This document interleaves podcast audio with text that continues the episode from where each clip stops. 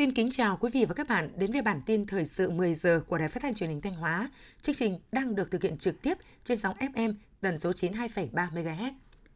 Thưa quý vị và các bạn, ngày 15 tháng 3, Trung tâm xúc tiến đầu tư thương mại và du lịch tỉnh Thanh Hóa phối hợp với Viện xúc tiến kinh tế tỉnh Trung Nam Hàn Quốc tại Việt Nam tổ chức hội nghị trực tuyến với Phòng Thương mại và Công nghiệp phía Bắc tỉnh Trung Nam về việc khảo sát và thúc đẩy xúc tiến đầu tư tại tỉnh Thanh Hóa. Tại hội nghị, Trung tâm xúc tiến đầu tư thương mại và du lịch tỉnh Thanh Hóa đã giới thiệu khái quát về tiềm năng, thế mạnh, phát triển kinh tế xã hội, thu hút đầu tư của tỉnh Thanh Hóa. Đại diện Trung tâm xúc tiến đầu tư thương mại và du lịch tỉnh Thanh Hóa cũng đã thông tin đến các đại biểu tham dự hội nghị về định hướng phát triển kinh tế xã hội của tỉnh, tiềm năng thu hút đầu tư tại khu kinh tế Nghi Sơn và các khu công nghiệp, cũng như các cơ chế chính sách về thu hút đầu tư, quy trình thủ tục đầu tư, đầu mối hỗ trợ đầu tư. Đại diện Phòng Thương mại và Công nghiệp phía Bắc tỉnh Trung Nam Hàn Quốc bày tỏ ấn tượng và đánh giá cao về tiềm năng thế mạnh thu hút đầu tư, phát triển kinh tế xã hội của tỉnh Thanh Hóa, đồng thời bày tỏ mong muốn trên cơ sở mối quan hệ hợp tác truyền thống tốt đẹp đã có giữa hai nước Việt Nam Hàn Quốc, hai tỉnh Thanh Hóa và Trung Nam sẽ tăng cường hợp tác, thúc đẩy đầu tư trên nhiều lĩnh vực có tiềm năng thế mạnh về công nghiệp, thương mại và du lịch. Sau hội nghị này, Phòng Thương mại và Công nghiệp phía Bắc tỉnh Trung Nam Hàn Quốc sẽ tăng cường thông tin, giới thiệu đến các doanh nghiệp của tỉnh Trung Nam về tiềm năng thu hút đầu tư, cơ hội phát triển khi các doanh nghiệp đến tìm hiểu và đầu tư tại tỉnh Thanh Hóa. Cũng trong ngày hôm qua 15 tháng 3, lễ ký kết hợp tác viện trợ xây dựng và cung cấp trang thiết bị y tế cho trạm y tế xã Sơn Điện, huyện Quan Sơn, tỉnh Thanh Hóa đã diễn ra giữa Đại sứ quán Nhật Bản và Hội Liên hiệp Phụ nữ tỉnh Thanh Hóa. Lễ ký kết được tiến hành bằng hình thức trực tuyến giữa các điểm cầu. Tham dự lễ ký kết có ông Yamada Takeo, đại sứ đặc mệnh toàn quyền Nhật Bản tại Việt Nam, bà Nguyễn Thị Minh Hương, Phó Chủ tịch Hội Liên hiệp Phụ nữ Việt Nam cùng đại diện Hội Liên hiệp Phụ nữ tỉnh Thanh Hóa. Tại lễ ký kết, bà Bùi Thị Mai Hoan, Phó Chủ tịch Hội Liên hiệp Phụ nữ tỉnh Thanh Hóa khẳng định dự án viện trợ mang ý nghĩa đặc biệt quan trọng, có tính nhân văn sâu sắc. Dự án nhằm hỗ trợ đảm bảo cơ sở, vật chất về y tế, chăm sóc sức khỏe ban đầu cho nhân dân trên địa bàn xã Sơn Điện và các xã lân cận, người dân nước bạn Lào, vùng giáp biên đến khám chữa bệnh. Với ý nghĩa đó, Hội Liên hiệp Phụ nữ tỉnh Thanh Hóa cam kết sẽ sử dụng có hiệu quả công trình đã được đầu tư để mang lại giá trị phúc lợi cao nhằm đảm bảo sức khỏe cho nhân dân.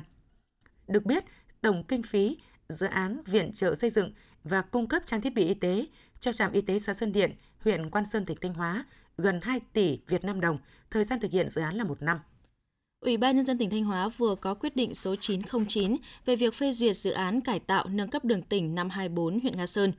Với mục tiêu đầu tư xây dựng từng bước hoàn thiện hệ thống hạ tầng giao thông khu vực, tạo điều kiện thuận lợi cho việc đi lại của nhân dân, đáp ứng nhu cầu vận tải trong khu vực, tăng cường khả năng lưu thông, đảm bảo an toàn giao thông trên tuyến, tạo thuận lợi cho giao thông thương, hàng hóa, góp phần phát triển kinh tế xã hội của địa phương. Ủy ban nhân dân tỉnh Thanh Hóa phê duyệt cải tạo nâng cấp 13,12 km đường tỉnh năm 24 huyện Nga Sơn, đảm bảo quy mô đường cấp 5 đồng bằng theo tiêu chuẩn TCVN 4054-2005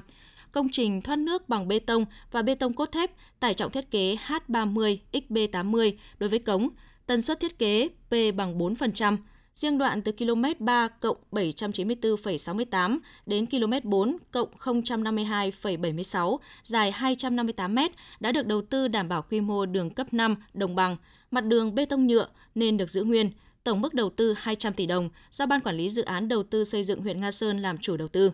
Nguồn vốn và cơ cấu vốn đầu tư, vốn ngân sách trung ương 155 tỷ đồng, vốn ngân sách tỉnh 39 tỷ đồng, ngân sách huyện Nga Sơn và các nguồn huy động hợp pháp khác 6 tỷ đồng, thời gian thực hiện từ năm 2022 đến năm 2025.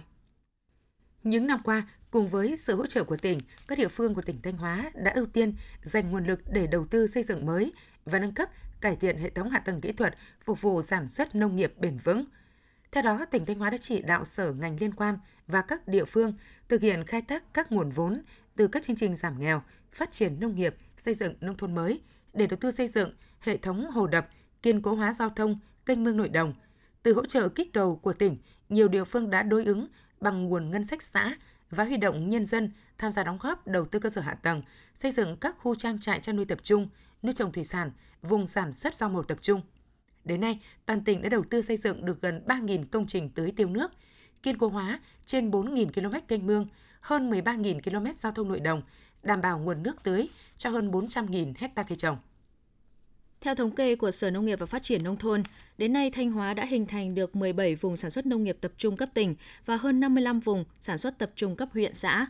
Trong đó, nhiều mô hình vùng sản xuất nông nghiệp đạt hiệu quả kinh tế vượt trội như vùng sản xuất giống lúa thuần, lúa lai F1, sản xuất rau an toàn tập trung, vùng trồng cây ăn quả tập trung, vùng trồng cây thức ăn chăn nuôi, vùng chăn nuôi bò sữa tập trung, vùng nuôi tôm thẻ chân trắng. Những vùng chuyên canh sản xuất nông nghiệp mang lại hiệu quả kinh tế cao hơn so với sản xuất nhỏ lẻ từ 1,5 đến 2 lần trở lên, đồng thời tạo điều kiện để doanh nghiệp đầu tư vào lĩnh vực nông nghiệp, hình thành chuỗi liên kết sản xuất từ việc tổ chức, chỉ đạo sản xuất, thu mua, chế biến tiêu thụ sản phẩm sau thu hoạch, áp dụng khoa học kỹ thuật nhằm tăng năng suất chất lượng, giảm chi phí sản xuất, nâng cao khả năng cạnh tranh của nông sản trên thị trường. Thực hiện kế hoạch của Ủy ban dân tỉnh, từ đầu năm 2022 đến nay, 27 huyện, thị xã, thành phố của tỉnh Thanh Hóa đã sản xuất được 22,5 triệu cây giống, trồng mới được 2.000 hecta rừng tập trung, đạt 20% kế hoạch và 3 triệu cây phân tán, tăng 150% so với cùng kỳ năm 2021. Các loại cây rừng trồng mới chủ yếu là quế, bạch đàn, luồng, keo, mỡ và được trồng thuần loài, thuận lợi cho các việc quản lý, chăm sóc thu hoạch. Tuy nhiên, đây cũng là điều kiện cho các loài sâu bệnh phát sinh, gây hại do tập quán trồng dày, ít tỉa thưa của người dân. Thống kê từ các địa phương cho biết trên cây quế, cây keo và bạch đàn, bệnh nấm phấn trắng đã phát sinh gây hại với tỷ lệ 3 đến 5% một cành, cao nhất từ 15 đến 20% cành. Cá biệt có điểm bệnh gây hại trên 50% cành lộc. Tổng diện tích rừng bị nhiễm sâu bệnh là hơn 50 ha, tập trung nhiều ở Tạch Thành, Thường Xuân, Cẩm Thủy, Quan Hóa, Bá Thước và thị xã Nghi Sơn. Toàn tỉnh phấn đấu hoàn thành trồng mới 10.000 ha rừng tập trung và 6,195 triệu cây phân tán trong cả năm như kế hoạch đã đề ra. Vào lúc 21 giờ 53 phút ngày 13 tháng 3, tại cửa hàng xăng dầu khu công nghiệp Lễ Môn, công ty cổ phần xăng dầu dầu khí Thanh Hóa PVOI Thanh Hóa có một xe ô tô 4 chỗ vào đổi nhiên liệu. Trong lúc dừng xe chờ đổi nhiên liệu đã gặp sự cố chập điện và bị bốc cháy dưới gầm xe. Tại thời điểm đó, nhân viên bán hàng Đỗ Nam Ngọc của cửa hàng đã ngay lập tức phát hiện và nhanh chóng sử dụng bình phòng cháy chữa cháy tại cửa hàng theo đúng quy định để dập tắt và ngăn chặn đám cháy lây lan, giảm thiểu tối đa thiệt hại về người và tài sản cho khách hàng và cửa hàng xăng dầu của công ty. Hành động của nhân viên bán hàng Đỗ Nam Ngọc đã được khách hàng rất cảm phục và khen ngợi. Ban giám đốc PVOI Thanh Hóa đã trực tiếp xuống thăm cửa hàng xăng dầu Lễ Môn và tuyên dương khen thưởng nhân viên Đỗ Nam Ngọc, người đã kịp thời có hành động dập tắt đám cháy. Qua đây, ban giám đốc công ty cũng mong muốn tất cả người lao động, nhân viên bán hàng tại các cửa hàng xăng dầu công ty tiếp tục tập huấn trau dồi các kỹ năng về việc đảm bảo an toàn phòng cháy chữa cháy, qua đó có thể kịp thời xử lý các trường hợp tương tự tại cửa hàng xăng dầu, đảm bảo an toàn trong công tác bán hàng của công ty. Quý vị và các bạn đang theo dõi bản tin thời sự trực tiếp 10 giờ của Đài Phát thanh Truyền hình Thanh Hóa. Tiếp theo là những thông tin trong nước. Tiếp tục chương trình làm việc của phiên họp thứ 9 Ủy ban Thường vụ Quốc hội dành cả ngày hôm nay 16 tháng 3 để tiến hành hoạt động chất vấn và trả lời chất vấn. Phiên chất vấn được tổ chức tại phòng Diên Hồng, nhà Quốc hội và kết nối truyền hình trực tuyến với 63 đoàn đại biểu Quốc hội tại các tỉnh, thành phố trực thuộc Trung ương, được phát thanh, truyền hình trực tiếp trên sóng của Đài Tiếng Nói Việt Nam, Đài truyền hình Việt Nam, truyền hình Quốc hội Việt Nam để cử tri và nhân dân theo dõi. Đây là phiên chất vấn đầu tiên tại phiên họp của Ủy ban Thường vụ Quốc hội khóa 15. Sau phát biểu mở đầu phiên chất vấn và trả lời chất vấn của Chủ tịch Quốc hội Vương Đình Huệ, Ủy ban Thường vụ Quốc hội sẽ chất vấn tập trung vào hai nhóm vấn đề. Nhóm vấn đề thứ nhất, lĩnh vực công thương. Nhóm vấn đề thứ hai, lĩnh vực tài nguyên và môi trường. Trách nhiệm trả lời chính là Bộ trưởng Bộ Tài nguyên và Môi trường. Phó Thủ tướng Chính phủ Lê Văn Thành và Bộ trưởng các bộ Tài chính, Kế hoạch và Đầu tư, Y tế, Tư pháp, Khoa học Công nghệ, Xây dựng, Công an, Tổng Thanh tra Chính phủ cùng tham gia trả lời chất vấn, giải trình những vấn đề có liên quan. Chủ tịch Quốc hội Vương Đình Huệ sẽ phát biểu kết thúc phiên chất vấn và trả lời chất vấn.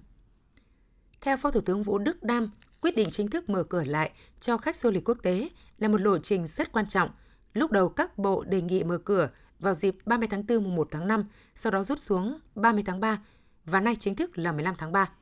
Phó Thủ tướng nhắc lại tinh thần chỉ đạo của chính phủ và Thủ tướng là không phân biệt người nước ngoài,